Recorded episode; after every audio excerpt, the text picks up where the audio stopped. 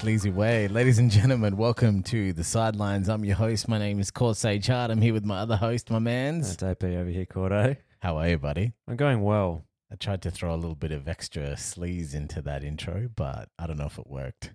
Yeah, I really, I really feel like you steered into the skid that we're we're cheesy radio presenters. I feel like I feel like I don't know when that happened, but Embrace it. Yeah, I think it's gonna be watching Family Guy. and It's in that episode again that we they really like, but uh, Yeah. Well, we'll stick with it.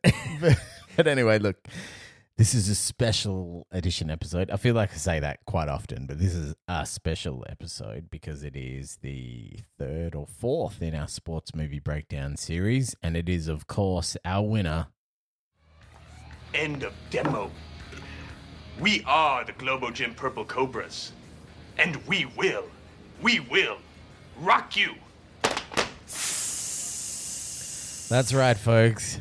Dodgeball, a true underdog story. except in this instance where it was hands down favorite, Yeah. which I'm kind of uh, like. I'm gonna be honest. I'm disappointed that Semi Pro didn't win. Not as not as disappointed as I was when Mighty Ducks won. Yeah. Um, it's just I really enjoy Semi Pro. But do you think your saltiness is beneficial to our content?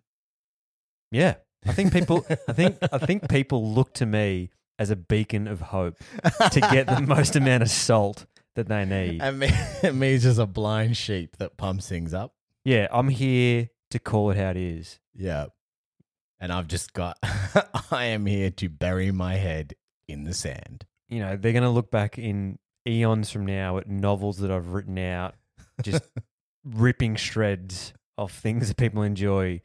And they're going to be in this archive, and everyone's going to be like, it's just going to be under the, like the banner, like hero section. It's just every book and plot hole that I've ripped apart. Yeah, that, or they could make some sort of daytime telly movie about you and it'd be called The Saltiest Man in the Land or something like that, That would also work. where people are like, he actually hated the Mighty Ducks. But no, look, Semi Pro is a classic movie. It's one of those movies where I feel like not a lot of people have actually seen it, or if they did, they were quite dismissive of it. Um, it has the greatest intro song in the history of cinema, hands, hands down. And look, let's be honest. There's another one too, which is because we didn't do any research on it. So let's just we can just say what we want without having to back it up with facts. But it's, I think Semi Pro went sh- was like a straight to DVD movie. Pretty much. I mean, it was at the cinema, but yeah, it didn't have a big release. That should be down like that. It went straight to DVD. did it? Yeah, Did it actually? I don't know. Nah, Just- no way it went. Straight I feel like DVD. it did. It had Will Ferrell, Woody Harrelson, If it was at the cinema, it was like a week. It might have been one of those ones where it just didn't have a big release in Australia. Yeah, I'll believe that. Yeah. I mean, like, it had a big release in Japan. No, you know what? I know it wasn't because in Japan, it had the movie banner of Will Ferrell naked lying sideways on a massage table with the basketball covering his bits. and that was the promo poster. Uh, I remember that. All right. So But yeah, look, to be fair, we're probably unfortunately, fortunately, unfortunately, we talked about semi pro probably more for the dodgeball one. But look, at some point, semi pro, there's going to be some some things. Yeah. You could see it in the voting, right? Like dodgeball was a lot of people just going, nah, dodgeball all time. But there were a few, there was about 30 to 40% who also said dodgeball, but I do love semi pro. So there was a there was a few diehard comedy fans. That Would you say that semi-pro. this is our closest voting one? All the other ones have been effectively whitewashes.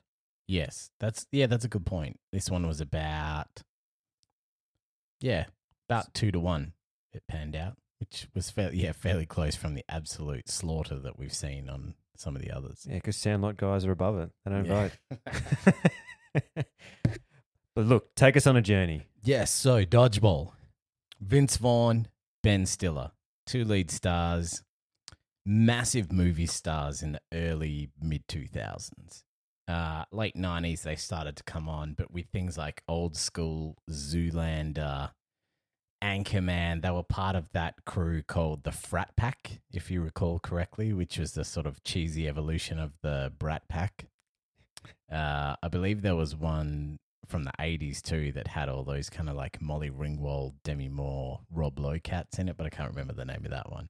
But look, this is the frat pack with like Owen Wilson, Luke Wilson, which is generous for Luke Wilson because Yeah. no one knows who Luke Wilson is.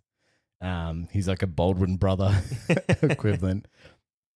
Uh, yeah, like Will Ferrell, Vince Vaughn, Luke Wilson, Owen Wilson. I think they include like Jack Black in that kind of uh, crew and Steve Carell. Really? Yeah, the, from I what wouldn't I put saw, Steve Carell eases in there. He's a Yeah. kind of a weird one. that is an odd one, but it's included uh, in the official online Wikipedia definition. I was going to say, I. I know I haven't looked into it, so it's really just me questioning because I know, I know he has. So But again, in- I'm yeah. I'm I'm the consumer here. You're Okay. taking me on a journey. Well, twenty million dollar budget. So bugger all budget, piss all, squat all for our worldwide friends uh, who don't understand the Aussie terminology. Twenty million dollar budget made hundred and seventy million at the box office on release. So that's not including DVD sales and licensing and everything else that's come along with it. So monstrously profitable film. Um, was not expected to be as big as it became and has ended up being one of those films that was sort of ignored at launch, but now looked back upon and is a really largely quoted, loved film. Yes. You know what I mean? There's a lot of iconic quotes in it. So, side note: Do you think, like, I know we talk about it that films are very the same at the moment, Yes. and they go through the, the- you know, it's all about effectively finding an unproduced graphic novel or comic book, putting into a film, telling an actor to go have twelve months to jack up, you know, get ripped. yeah. We're gonna we're gonna spend a billion dollars on it, and you're gonna make one point one billion, and we're calling it a day, and everybody's happy. Yeah. And then making a sequel based on all the angry Twitter feedback that it got. But these movies, they're effectively proven to make money, Yeah. and they're all like, I you know, l- loo- use the term loosely. They're low budget films of twenty million, yeah, they are low budget. but you know that's still a lot. But in in movie world, that's nothing, and they're like for the most part, they all seem to make a whole lot of bang. They all made an absolute fortune. So you take out Adam Sandler, who's a separate entity. They're the most profitable films of that time era. Yes, in terms of cash outlay to get them made and then what they dragged in at the box office. And they made household names of all these guys. I just I'm confused why that we don't why that's not a a, a lens that the studios take. Just churning out this type of film. Well, we know how I feel about it, that I think everything's become so convoluted and political and social justice and look, I'm not against it in many instances, but when it interferes in stuff like this, which you know what it is, it just doesn't seem like there's any just dumb, innocent comedies anymore. Everything's too serious. yeah, That's what it is. I don't see dumb, stupid movies anymore. I see everything that's just been way overcooked, and everyone's trying to win an Oscar in every single scene now in a movie. yeah, it's just so enjoyable. Yeah. but look, it, quite some uh, juicy details with this film. One that I'd never known about. So the director was a guy called Rawson Marshall Thurber. That's a real f- name. Rawson Marshall Thurber. I feel like that's a great Scrabble word. Yeah. Well, it sounds like a character of a like an overweight child that gets bullied in a sort of Disney movie. You know what I mean? Like, who's that? Oh, that's Rawson Marshall Thurber. yeah. but he uh he's directed iconic cinematic classics that raise the bar for story and uh just overall quality. So he wrote and directed Central Intelligence with The Rock and Kevin Hart and Skyscraper with The Rock. Both sadly commercial successes, but some of the most painful movies I've ever seen. Um, but Dodgeball was his first film, so he obviously was uh, identified as a quality, talented individual, and a studio gave him cash and allowed him free uh, rein of the car. But the juicy thing about this is the studio was sued after release and settled out of court with two writers. Now, the story goes that they submitted a almost identical script to the same studio. through the same uh, studio representative assistant. Theirs was about dodgeball, all kind of similar things. And then two months later, uh, Mr. Old Mate Rawson Marshall Thurber submitted his script through the same assistant studio representative, and his got up.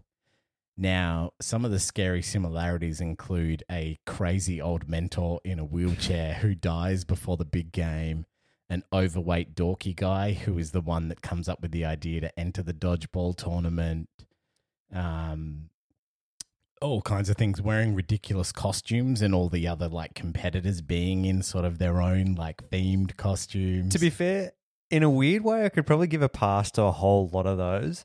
I think the fact that you've had two scripts within two months, two months about dodgeball, yeah, that's that's the only flag on the play I need. yeah, Everything else is is honestly a movie trope, yeah. so you can get away with it. But the second was just like we also wrote a script about dodgeball. It's like, Yeah, oh, okay. How how, how fat a check would you like? Yeah, and like down and out losers being bullied by sort of like cool bad guys and then beating them in the tournament. Like there's that's kind of been done a lot, but it's all way too coincidental. The the guy the killer is the the old mentor in a wheelchair who's crazy and then dies the night before the big game. I was like, that's way too specific. If he wasn't in a wheelchair, I probably would have been like, Yeah. again, happens often. Yeah, every movie, every sports team has a mentor. Yeah.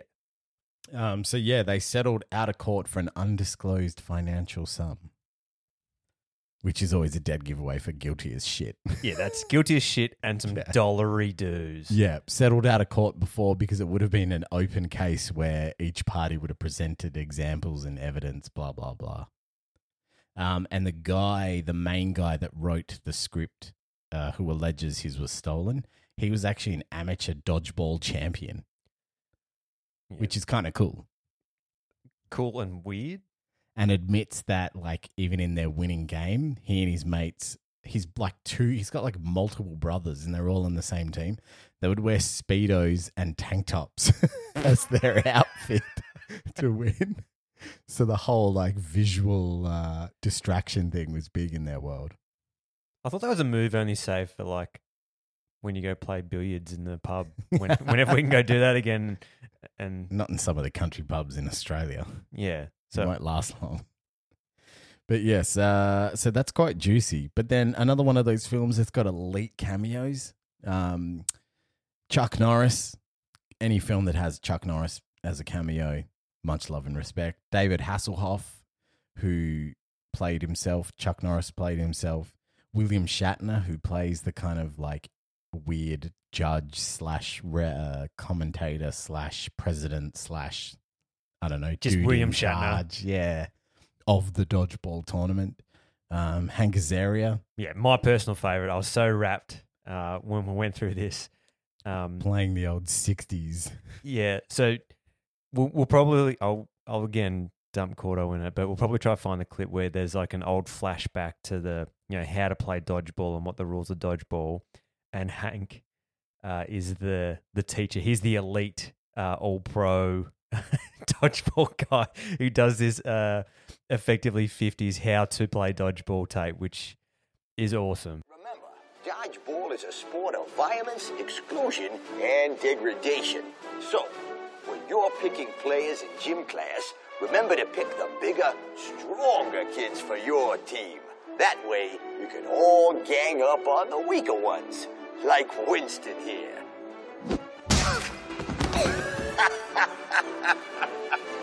nice one, son. You'll be an all-star yet. Just remember the five D's of dodgeball. Dodge, duck, dip, dive, and dodge. And for those of you who don't know who Hank, Hank Azaria is, just in case, um, he's effectively 60% of all the voices on The Simpsons. So he, he- Icon. yeah, so he, the big one's obviously Moe, um, which effectively is his, his normal-ish talking voice. Yeah, Apu, all of them. Chief Wiggum, Yeah, he does, he does so many of he's them. He's iconic.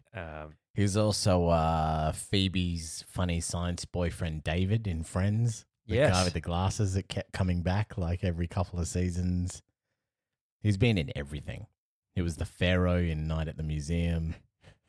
He's just one of those dudes that bobs up in everything. It's just funny. Yeah, legendary work. Man is worth an astronomical amount of money too. Yeah, that's not shocking. Simpsons cash, baby. Yeah, Simpsons cash. Um, David Hasselhoff did his cameo as himself as the coach of the German team. By the way, another one of those movies where every single team is a very appalling stereotype. like the German team look all jacked. They all look like neo Nazis. Like they're all these like bald, angry, neo Nazi fascist psychopaths. But David Hasselhoff is their coach. They worship him. So he shows them a photo of himself to motivate them. Like the Japanese team are like the kamikazes and they're all dressed up like sumos, but they're thin. They're all screaming like kamikaze pilots. Uh, I, I think it's City Skills is the the inner city gang urban ghetto African American team. And they're all in like remember like when Kangol were making the furry Kangol kind of bucket hats? Yeah. Remember when that was a thing? Like that P. Diddy super baggy velvet tracksuit with sort of the frosted diamond chains and the Kangol hats. They're all dressed like that. Like it's terrible. the lumberjacks all look they're all in lumberjack outfits, but weirdly these sort of tight denim shorts. So there's this kind of village people undertone to the lumberjack team. It's pretty bad. There's some weird shit going on. Yeah.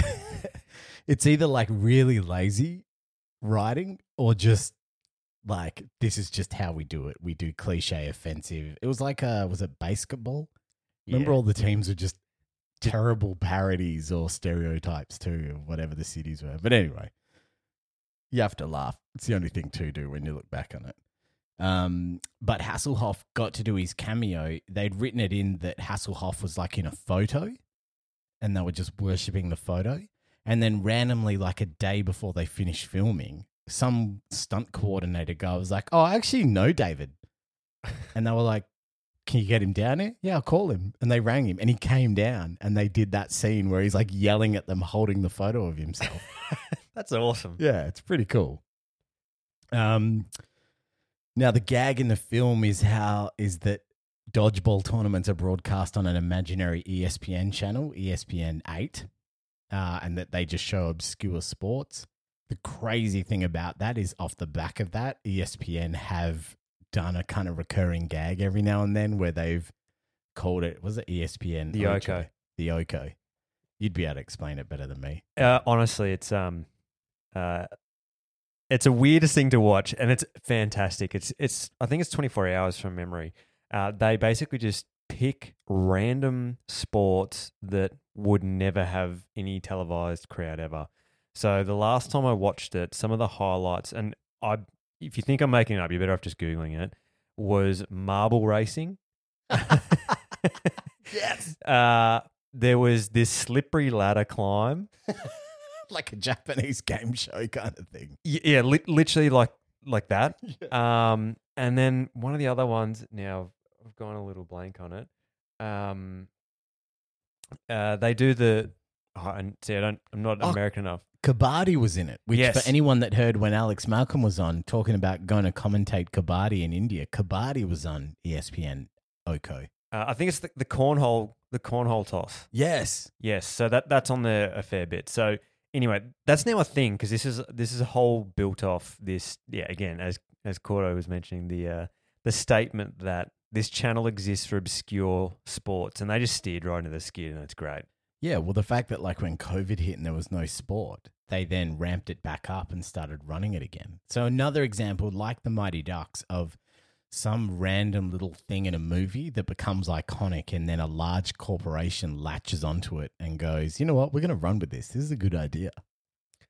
Um, yeah, it's again like I've seen the movie described as the little sports movie that could, like, and that's a great example of it. So there's the glaring omission you haven't got to yet, which I had forgotten about. Yeah. The the All Star uh, focal guest special appearance in the movie, Oh, who have I forgotten? Lance Armstrong. Oh yes. so this, yeah, Lance Armstrong. Now this is in hi- This is the greatest hindsight gift I reckon I've ever seen in pop culture. like apart from maybe some creeper like watching you know Bill Cosby and then kind of going, "Wow, that didn't turn out really well for anybody." but but in ter- but this is a hindsight gift where I don't feel as uncomfortable about it. Like I can actually look back and laugh. So the scene for those that haven't seen the movie, those that have, they've probably forgotten it. I'd yeah, forgotten I'd, I'd about flat this scene. forgotten this. Peter LaFleur, Vince Vaughn's character, he leads the average Joe slackers in the tournament. Towards the end, Dwight, the bad guy, Ben Stiller, tries to bribe him to pull out of the tournament. He takes the cash. He decides we're going to lose anyway, stuff it, and he quits.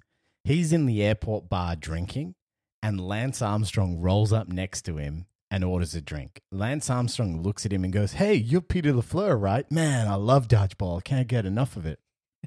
hey, you better hurry up and get to the game, man. You're going to be late because it happens to be on the TV in the airport bar. Again, two. It's amazing that somehow they've worked in that Lance Armstrong is watching random Dodgeball. shit on ESPN, and it's also in the lounge. Yeah. where there's a million other sports on at any time. There's no way. Yeah. dodgeball's on the lounge. Yeah, exactly. And he's like, "Oh no, man, I'm not going to play. I quit." And then Lance goes on this sort of like long-winded. Quit? You know, once I was thinking about quitting when I was diagnosed with brain, lung, and testicular cancer all at the same time. But with the love and support of my friends and family, I got back on the bike and I won the Tour de France five times in a row. But I'm sure you have a good reason to quit. So what are you dying from that's keeping you from the finals? If a person never quit when the going got tough, they wouldn't have anything to regret for the rest of their life. But good luck to you, Peter. I'm sure this decision won't haunt you forever. It is. It's so obscene that that's in there. I know, like, it, like. Furthermore, it shows how much of a psychopath that dude is. He to was- put yourself in a movie doing that, knowing at the time you're the biggest drug cheat in the history of sport. But he then got popped like six or twelve months after the film came out.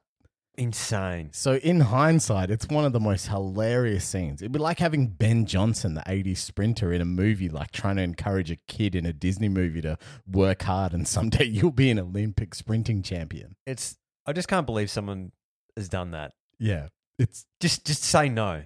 yeah. Just say no. yeah, like the narcissism of the guy to do that, knowing that you're trying to parody yourself as this elite champion. Oh, But yeah, I mean that is I was blown away watching that. Could ah. not believe it. so it's.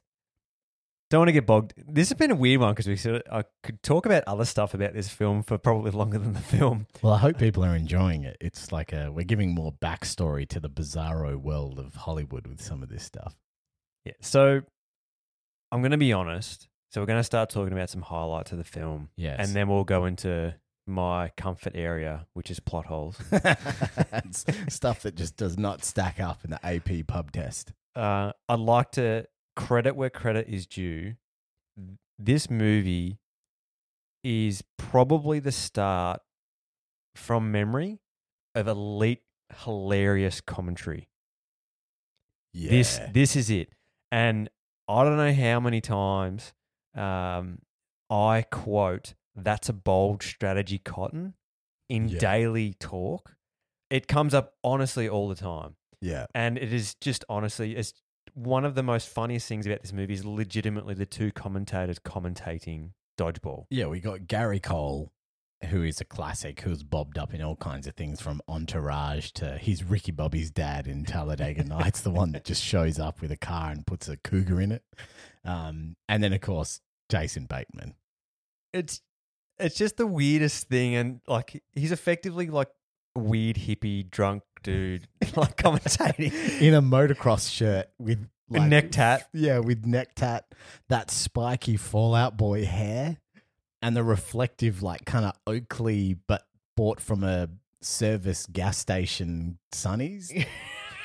but look, some of his highlights. Let's just roll them out for the audience.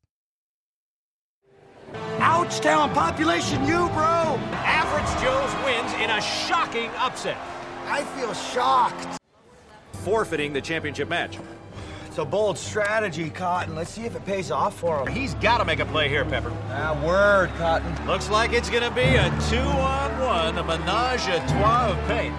Usually you pay double for that kind of action, Cotton. This sport doesn't build character, it reveals it. F and A, Cotton. F and A. It looks like Peter LaFleur has actually blindfolded himself. Yeah, he will not be able to see very well, Cotton. Unbelievable! Ladies and gentlemen, I have been to the Great Wall of China. I have seen the pyramids of Egypt. I've even witnessed a grown man satisfy a camel. It's all time. Uh, so look, that to be honest, that is the bit for me that do, that ages the best because that is all just that's just funny. Yeah, it's yeah, it's one of those beautiful things, and like Semi Pro has it too. Like Will Arnett's a commentator in Semi Pro. Um, like Blades of Glory had funny commentary. They they all kind of pinched that ludicrous side commentator gag that adds so much more flavor Yeah. to the scenes. Like I honestly can't think of anything else. So I'm calling this the the origins of that joke, and I'm so grateful for it because I love it every time. the next, my next call out, Yeah. which again, for me, I'm going to be honest. This is a weird movie because for those who have ever been within 50 kilometers of me watching an awkward film, Ben Stiller makes me hurt. I, I cannot deal. It's ultimate cringe. And I feel like Ben Stiller is that guy. You either just you on you're in for the ride, you're loving loving what's happening, or you can't deal. I'm that guy. Unfortunately, I love Vince Vaughn. Yeah. So so I've got this weird marriage where I enjoy the Vince Vaughn scenes because Vince Vaughn's a weird guy to kind of enjoy because he's like a weird on screen. He's always the same Character. nobody ish guy. That's sort of his thing. And he's got this the weird elite thing, which I've called the Vinceism, which is the soft ramble thing where he summarizes what's happening and he does it very quickly. He talks really fast.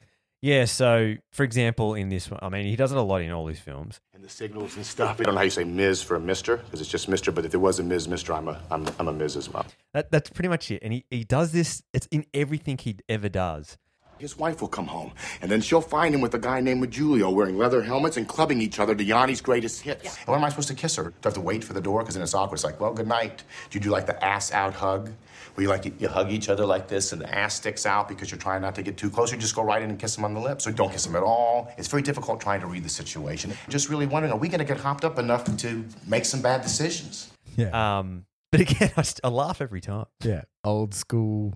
Even the breakup with Jen Aniston, which I know you guys have seen it out there. I, Like, I haven't seen the breakup, thing. but I just I know the joke's gonna be like, oh, so you're gonna sit on that side of the couch? Yeah. Oh, I was gonna sit on that side of the couch. Yeah, Oh, you're just exactly. coming over here, you sit on wherever you want on the couch. I'm the one busting my ass on. You know what I'm saying? What I'm doing? That's why I'm doing it, John. You know what I'm saying, John? Don't do this to me, John. Like, that's not a line, but you know, it's That's the it. same. It's Vince.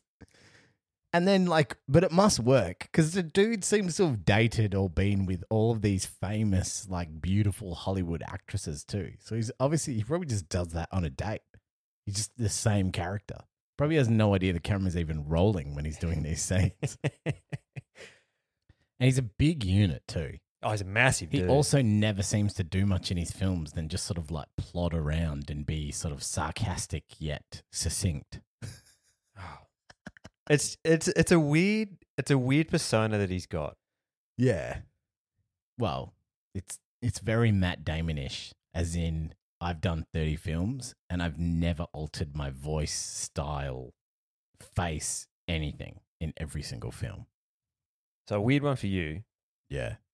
is the Ben Stiller character in this movie effectively just the character that Ben Stiller plays in Happy Gilmore with like dialed up to eleven. Yeah. And we'll give him we'll say he's an eight in Happy Gilmore. He's an eleven in this. Yeah. It's it's the most unsettling comedy bad guy I've ever watched. He makes my stomach like I actually feel you know the scene where he comes on to Kristen Taylor, I think that's her name, who hilariously is his actual wife in real life. he comes onto her after inflate he has like an inflatable pouch in his crotch of his workout wear. he jacks it up with air to make his package look huge. He comes onto her and she goes like "Uh, I just threw up a little bit in my mouth. That bit, uh, I feel like that every time he talks on screen. It's just he's just brutal in this. Yeah, it's hard to. He makes you hate him and wish you never had to hang around him. But at the same time, that to me is also indicative of someone who's utterly nailed a camp, over the top, ludicrous pantomime bad guy in a comedy film. What? What are you? What are you doing here? How do you uh, know where I live? It's called the Freedom of Information Act, Kate. The hippies finally got something right. Just kidding, but not really. Alliteration aside, I think I'll take my chances in the tournament. Yeah, you will take your chances. I know. I just said that. I know you just said that. Okay, I, I- I'm not sure where you're going with Well, this. I'm not sure where you're going with this. That's what I just said. Well, that's what I'm saying to you. All right? Touche. If you don't get off my porch in two seconds, you're gonna know exactly how that feels. Woohoo! You like the freaky stuff, huh? That's cool. Well, I can be naughty too. Real freaking naughty. There's no reason we need to be shackled by the strictures of the employee-employer relationship. Unless, of course, you're into that sort of thing. in which case, I got some shackles in the back. I'm just kidding. But seriously, I've got them. It is over between us, Kate. Nobody makes me bleed my own blood. Nobody! I read that he his hair was inspired by Patrick Swayze from Roadhouse. that doesn't surprise me. yeah. So again, like I hear that and I'm like, uh, all is forgiven. like, of course, you modeled your hair after a movie where Patrick Swayze wears tight jeans and goes around to bars, roundhouse kicking people to get his girl back. But yeah, it's utterly cringe. So look, the big, the big one, plot holes. So you want to take the lead on this one? Shockingly, I don't have a novel. I've got some good excerpts. Well, you raise a point that this is one of those movies where it's so ridiculous. So pulling out plot holes is a bit stupid. But I decided for fun, let's just pull them out anyway and analyze them as if we're watching a film. Yeah, so I'm sure I'm going to get some stick where I literally tore apart Mighty Ducks, but there's a bit more realism sup- supposedly in the film, so it's just easier. uh, I didn't mean to; it just happened. Yeah, but, Mighty Ducks has kids, so it's more unsettling when you see like crazy shit happening. but dodgeball in itself is just ludicrous. It's so stupid that Yeah. you just like you know there's not even a plot hole because there was never a plot really to begin with. Yeah. Okay, first one. It's not really a plot hole. It's more we've done plot hole and general BS. It's kind of the theme. Um, why is it that in every single movie where people instantly need cash to save something, it's always like save the rec center, save the building, save the company, whatever cash amount they need to save whatever it is they're trying to save, they always find something that will deliver the exact amount of cash that they need. Yeah, they never go overs. Yeah, it's never we need a hundred grand to stave off the bank. Ooh, here's a half a million dollar lotto ticket. It's always no, here's a hundred grand lotto ticket. It's never if our team doesn't uh, win the next thirty games. Oh, sorry, if our team doesn't win the next thirty games and the one million dollar prize money to pay off the head coach's debts with the drug gang, which happened to total a million dollars, we're in trouble. It's always the same. This one, we need 50 grand to stave off losing the gym. Here's a dodgeball tournament paying 50 grand in prize money, It's a weird trope. which is in itself insane when you then see the tournament at the end and the fact that it's on ESPN. 50 grand is all they could muster up as prize money. Horse crap. Yeah, that that that I feel like that started back with almost like um cheers or something. Yeah. I, I don't know where it came from. I wish it would die. Yeah. It'll never stop. It's always the same. You always just need a very particular amount of money and you somehow find something very quickly that adds up to that exact amount of money. Which sucks because you the characters in the films they're always just paying off a debt. So you never even get to enjoy a little bit of extra cash on the side. So it's a great again, n- not a leading point, but we may as well get to it. So I was going to bring up as my last one. I I took a different lens to this plot hole. Okay. Is this like a you took a very business minded lens? yeah, I didn't mean to. It just happened. All right, lay it on me. Lay it so then we'll me. come back to the more funner stuff. So, quick summary for for those who are not quite aware. Um, the whole the whole premise of the movie is that uh, Vince Vaughn he's got a gym it's going under. He Yeah. owes 50 grand. For some reason, uh, Ben Stiller effectively wants his land to expand his own gym empire. Which is over the road. It's across the road. Yeah.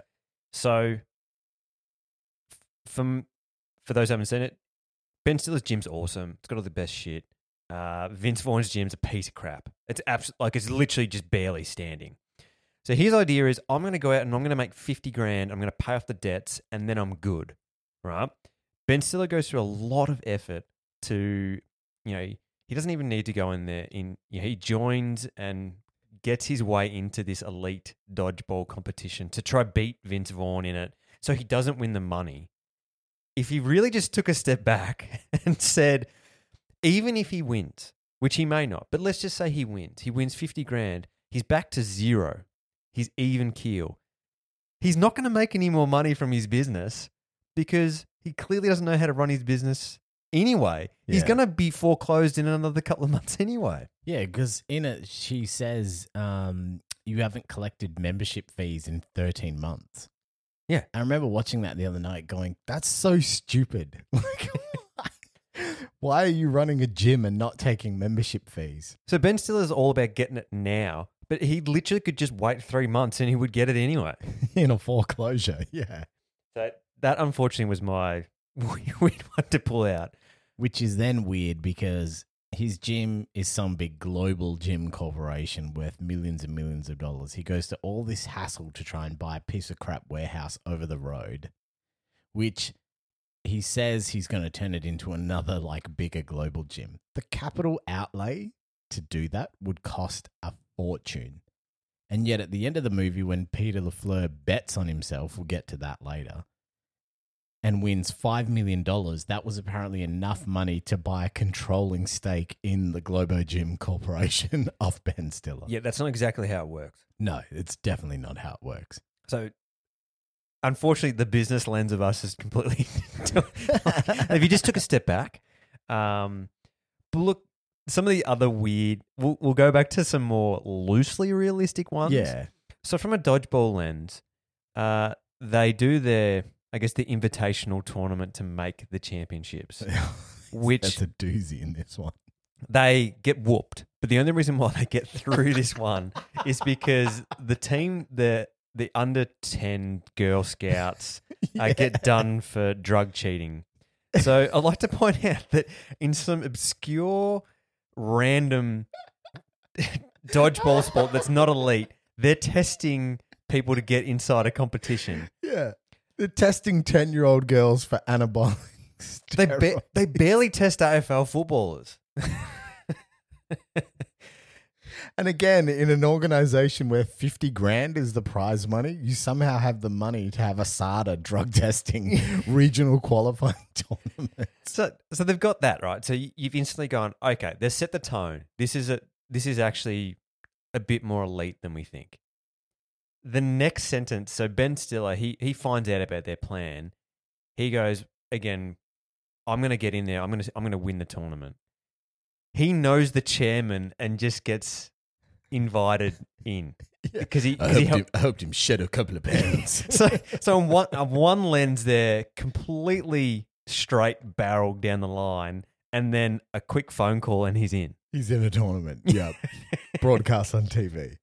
That was taken so seriously they were drug testing 10 year old girls. then then there's the final tournament where you know they're going they're going to forfeit because there's there's not enough because uh Vin, Oh, the is- average Joes. the average Joes Team, yeah. and then there's this there's a rule book which is you know massive and then the, to get them back into it two out of the three judges are in there so again they're just choosing when the rules apply Weird committee judges who were sat in and amongst the crowd, set up with a desk with their names on nameplates. oh it just it just gets me every time Insane. The next thing that I want to point out, and this is a thing in all comedy movies, and unlike the frustrating one of they always win the same amount of money, what is it about movies where we laugh at violence that happens to characters in a funny way, and yet we always forget the violence itself in the real world would actually kill human beings? Now, I'm referring to the iconic scene where the coach Patches O'Houlihan, who's in a wheelchair, decides that to train up the average Joes, she'll he'll bring a bag of giant plumbing wrenches, and his theory being if you can dodge a, re- a wrench, you can Dodge dodge, a a, ball. ball.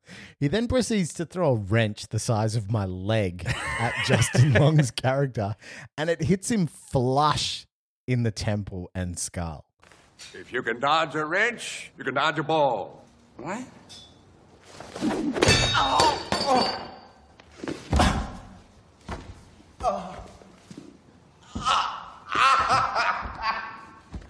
That would kill any human being instantly, or at least give you such severe brain damage, you're a vegetable for the rest of your life. Low tier, pretty intense concussion. Yeah, but even then, Even then, it's a you've like that's me really stretching. You you really getting hurt. Well, so here's a classic. Uh, they use rubber wrenches for that scene. Justin Long actually lost a tooth and had to get stitches on his eyebrow from a scene where they pegged the rubber wrench. So if that's what's happening off a rubber one, what's a massive steel one doing? The next day, he decides that they need to go to a busy highway in, I think it's Los Angeles where they are, or Vegas, one of the two. And that dodging a car means you can dodge a ball. So it's not just slow traffic, it's extreme traffic. The guy gets hit by a car not once, but twice and just gets up and plays in the dodgeball tournament. Again, you would be at a minimum paralyzed for life, but probably dead. it, it happens in every movie. It's like Home Alone. You watch Home Alone, the crap that Kevin subjects those two robbers to in Home Alone, at least half of the stuff that happens to them would kill them or paralyze them. Yeah. Hands down. I think it's the second one where he drops an iron down this sort of like chute. Yeah, and all he has is a little burn on his face. Yeah. It- I mean, it's quite a big burn, but still. yeah, like even when they're climbing through the room and he steps on all the glass Christmas ornaments and they crack, like they would slice your feet into smithereens. There'd be blood everywhere.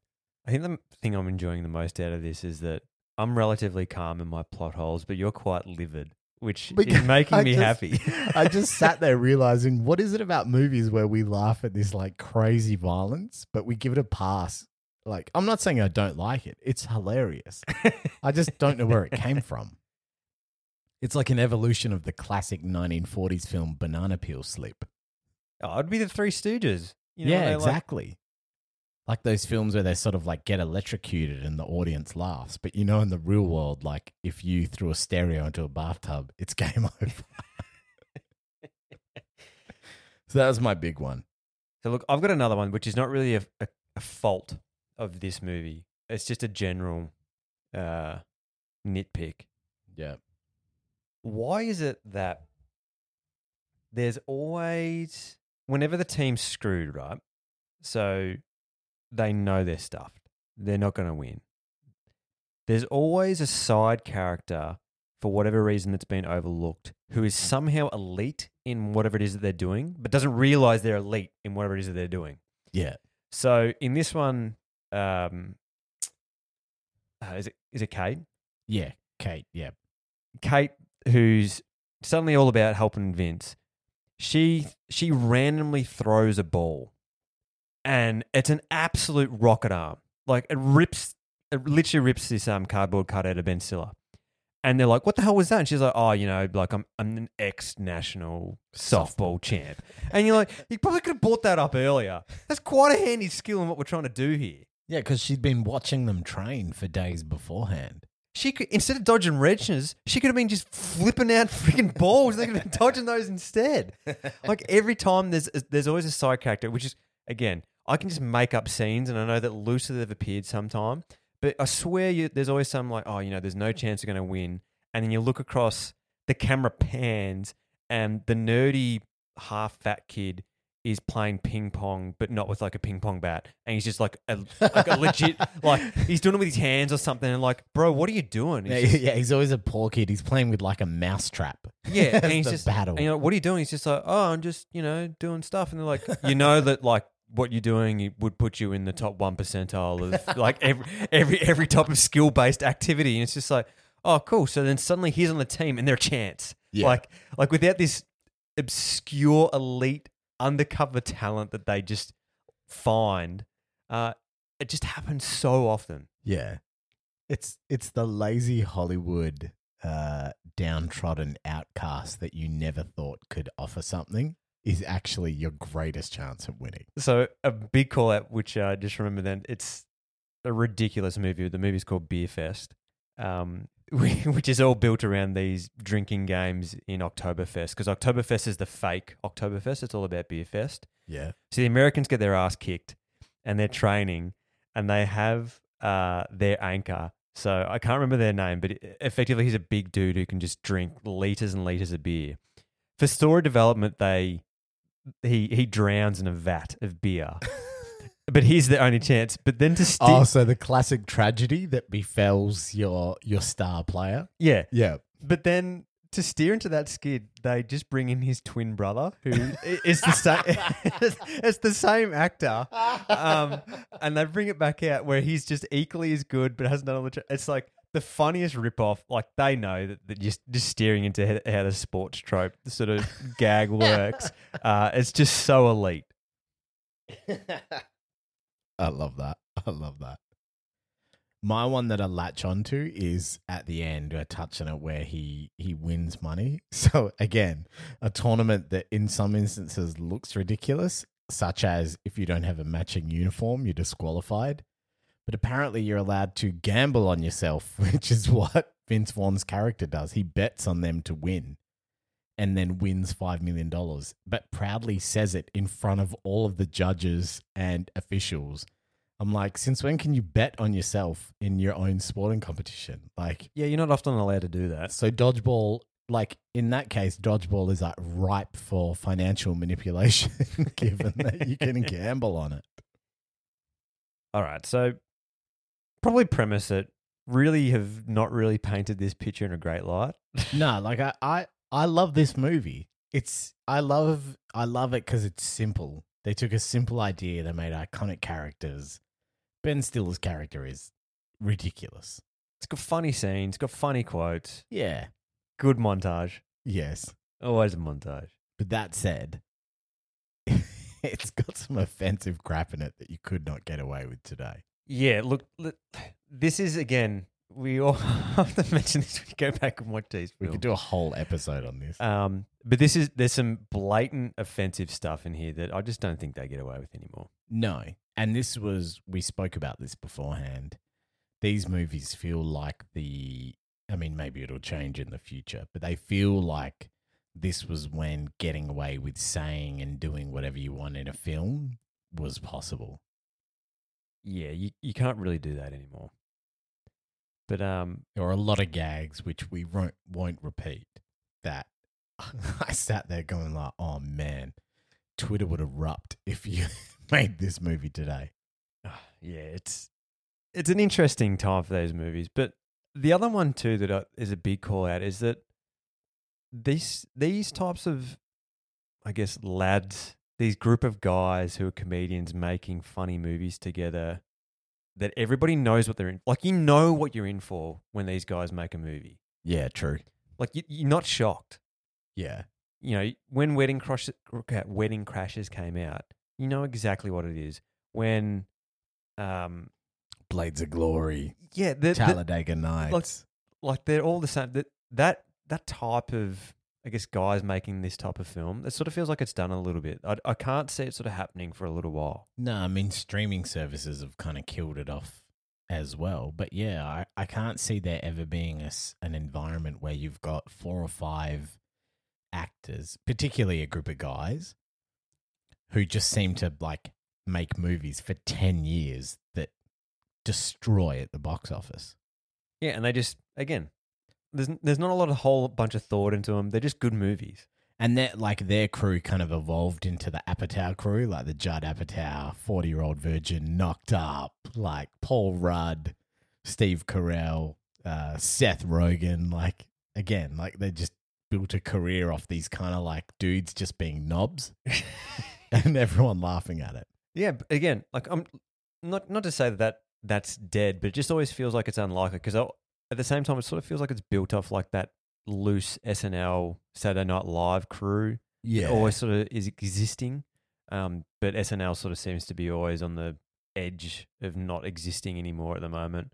Yeah. Um, not that I watch it or anything, but that's just what I often hear about. But I think for us, for our generation, like people in our age bracket, these are those movies that make us. It makes me feel a little old because they're the ones that we now look back on and remember high school, uni.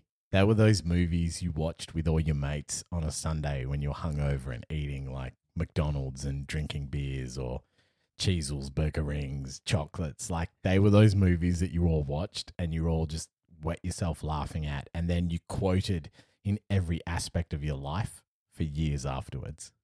yeah, and you bang on there. That's what these movies are. And look, I'll say it again. They're 'cause it's- it's- nostalgia. We're old. They're nostalgia. They're nostalgia. the it's a bold strategy, Cotton. Let's see if it pays off for him. I I cannot get enough of that quote. It has never gotten old and never will get old. I'm I'm all in on his. He's actually blindfolded. Like we played it earlier, but the, yeah, he will not be able to see Cotton. I mean, Alex even mentioned it in an episode a few episodes ago too. Like you know, the intro of the bigger than World War II combined. Uh, Like, it- it's absurd. But again, it's um it was good to watch it again and go through it. That is the main thing about these films. You just got to enjoy it. Now, as we wrap up, I think you've hit it nail on the head. Quoting uh, Pepper, quoting Pepper, we can't beat that. Uh, what's our next ones? Is it uh, we're gonna have to vote on? Uh, that'd be Blades of Glory and Talladega, Talladega Nights. Yes, the Will Ferrell face off, figure skating, NASCAR. I have to double check, but I believe I am Blades of Glory. Yes, I feel like in the race of how this is going, I think I've lost a fair few now. I can't recall. with me ending up with ones that I didn't really want to pick. Yeah, but they end up it- winning, so I don't get to enjoy. The weird irony. so now the final moment of this episode, Cordo, is where we make up some numbers and then Where see we- what happens. Where we try and remember our voting system that we forget about every time we go to do these. yeah, legitimately forget it. Okay. so I think we'll start off with an easy one for this. Sport. I'm going to give it an eight. Yeah, I was going to give it an eight too. Yeah. It feels right. It's the only dodgeball movie I've seen. well, it, it takes a very simple school sport that we all loved back in the day and actually turns it into an awesome, mega competitive thing. You know what it is? It's one of those movies where you watch it and you go, I'd actually like to go play dodgeball right now and peg a ball at someone's head. Great call. Look, I, th- I think an eight's fair. Yeah. Uh, and I, you know, it doesn't need to be lower, it doesn't need to be higher. Yeah. The next one, uh, comedy. I was going to go with a seven. Look, this is a really hard one for me to judge. It feels unfair for me to judge this one because I can't. Like it, it physically hurts me. It physically hurts me to watch scenes with Ben Stiller in it. So I feel like I just love that quote too much. Yeah, that's. I'm giving it a seven because the Pepper Cotton commentary thing in itself is a big boost. Patches O'Houlihan's dialogue when he's training them up, like just how abusive he is, his ridiculous comments like, "Why do I drink my own urine?" like, which is so childish, and yet I have. I still to this day cack myself laughing. The whole if you can dodge a wrench, you can dodge a ball, and just pegging it and hitting a guy in the face, like it's always good stuff. I think I even love that the simple gag where um, Patches is in the old video and he says the five D's of dodgeball: dodge, duck, dip, dive, and dodge. just just that little delay on Yeah. something about that. It just it gets me every time. Yeah, because it's it's simple comedy. Like as I'm a sim- humans, I'm a we like simple simple person. Stuff. Yeah. So I think seven's fair. Yeah, like and even like Ben Stiller's cringy White Goodman. Like there is some stuff. The opening bit where you see his TV commercial when he's just so patronizing, like the if you hate yourself and want to join up, like it's gold. It's very good. So look, an eight and a seven, and the last one, plot and story. Oh, this is a tricky one because you either award it for being original or destroy it for being absurd. Yeah, this is a tricky one. Look, I I feel like in terms of how hard I ripped it apart, it's not Mighty Ducks level. In terms of elite Happy Gilmore, it's not quite there. Yeah. I feel like this is just that again. It's almost like the seven to eight range. Eight Yeah. eight feels too high. Yeah, but seven feels just about right. Yeah, and to be honest, that's kind of what this movie is. It's a three quarter movie. Yeah. Yep, you're right. So it's a seven. Yeah. So what's that? For 22. 22 total overall, which I think puts it in second place or third place. Be very tight with Ace. So have to go back and check. yeah, But that also, f- you know, objectively, it feels right. it feels where Ace is definitely more funny, but also just way more loose in terms of what type of plot that is. Yeah, I mean, we could we could create a whole nother episode by rehashing the Ace Ventura plot holes. But yeah, that feels like a good score. Yeah. So again, we're looking at a hands down runaway leader at the moment, which is not shocking.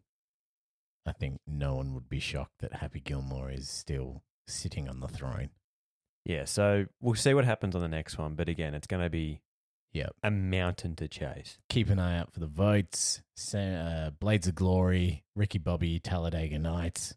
Will it be motorsport? Will it be figure skating? Polar opposites. Well, look, maybe they need to maybe they need to channel their inner Lance Armstrong and just uh, climb that mountain.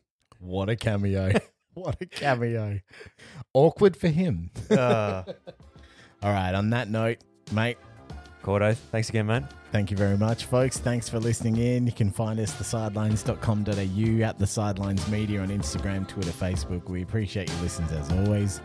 We'll be back again next week. Don't forget to check out our new YouTube channel too, which you can find the link in our bio. Thanks very much, folks. Thanks, guys.